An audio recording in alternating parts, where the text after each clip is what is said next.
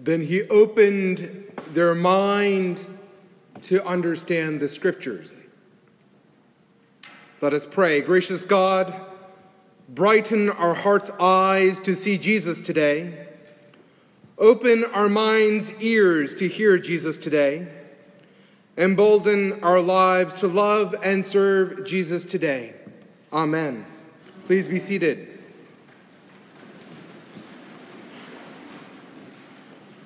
Once upon a time, there was a community that had entirely lost their eyesight. They were ecstatic as they heard that a new animal was coming to their town.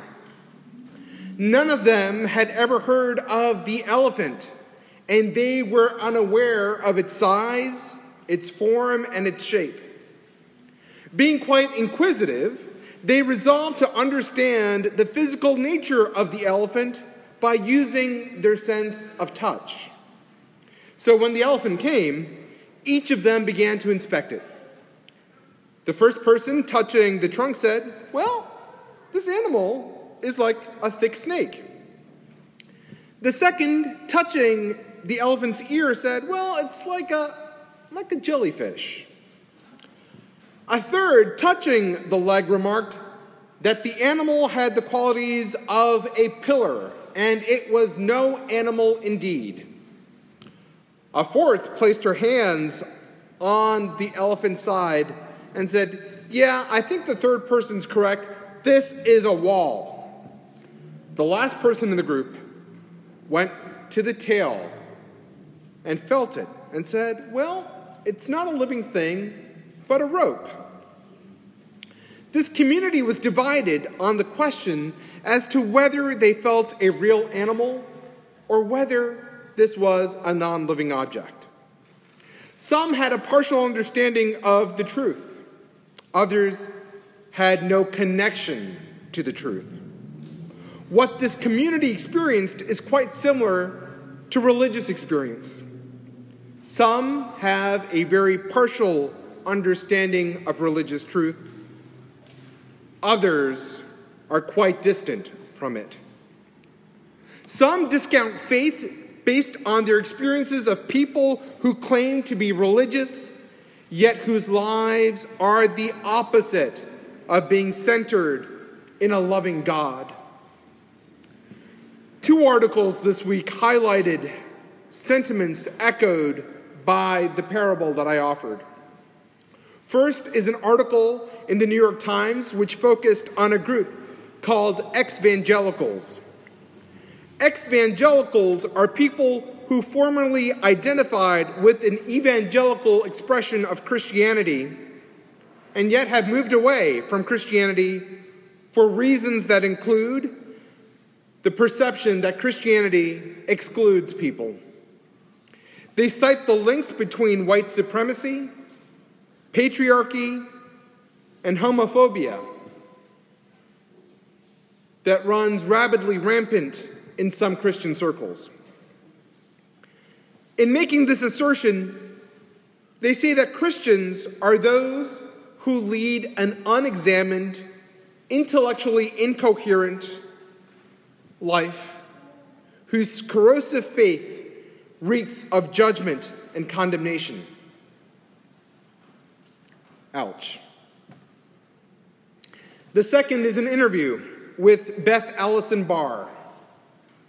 Barr, a historian and a Southern Baptist, describes the way Scripture has been used to perpetuate patriarchy, suggesting that many Christians fall into the trap of picking and choosing select verses and confirming their prejudices and ideologies based on those verses rather than the entirety of Scripture. In other words, within modern Christianity, a group of ideologues devoid of real knowledge of Scripture close their minds to the overarching intent of God, the work of grace, and the power of liberation, which are at the core of our Scripture. So, the question that has arisen for me is whether there is any hope for the Christian faith. I believe that our scripture today offers hope. The scriptures invite us to open our eyes and minds. In our gospel today, Jesus opens the minds of disciples to understand the scriptures. Jesus bridges tradition with lived experience. His appearance following the resurrection startles the disciples. They can't imagine the resurrected Jesus being among them.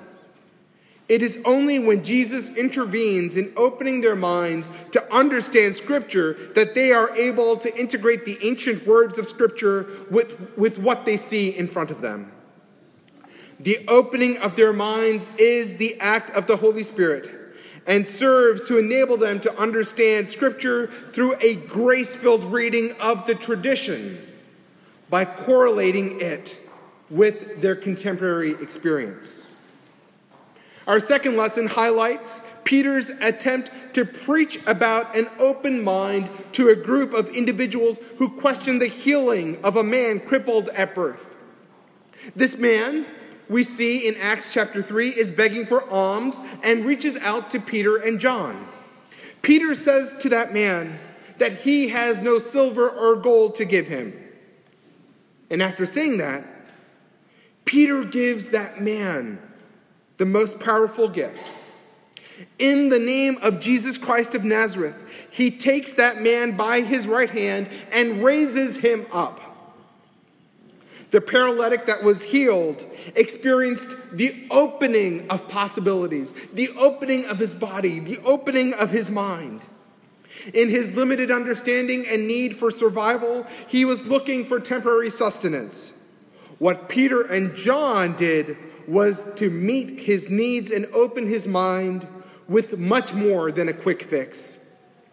For neither silver nor gold could meet this man's ultimate need for life and life in its fullness. As Peter introduces this man to the possibilities of life, he calls out the narrow prescriptive theology that was held by those who questioned the healing and invites those people to open their minds.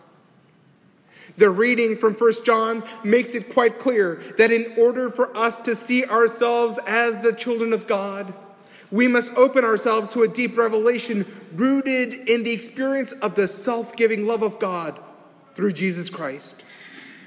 Abiding in such love allows us to move beyond the caves of our prejudices in order to experience the true form of love made incarnate in Jesus. These encounters in Scripture remind me that there is so much work to do in the church. Yes, there are some Christians who blatantly misuse Scripture to promote a closed view of Christianity, whether it's apartheid in South Africa, contemporary movements that target racial minorities, perpetuate patriarchy, or denigrate individuals for who they are.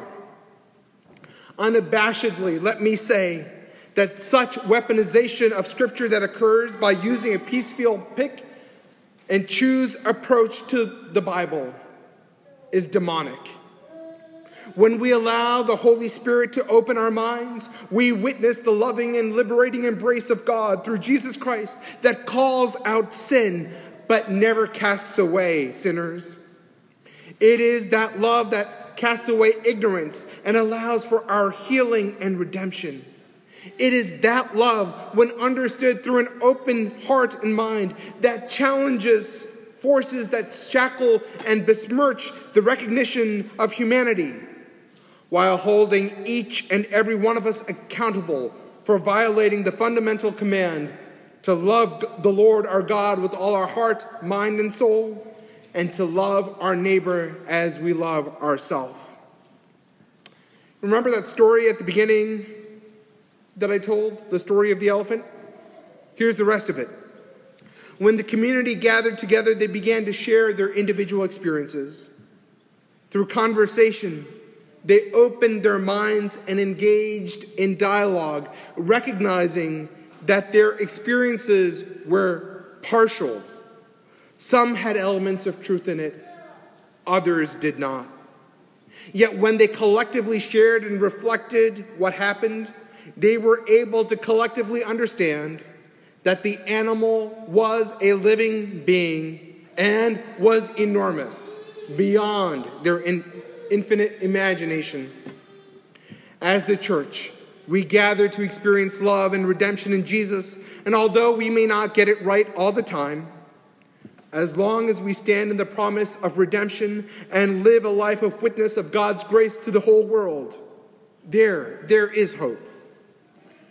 In the words of Jerushah Duford, granddaughter of the Reverend Billy Graham, my hope is that we move into a season where followers of Jesus no longer are seen as synonymous with hate, exclusion, and hypocrisy, but as beacons of love and grace.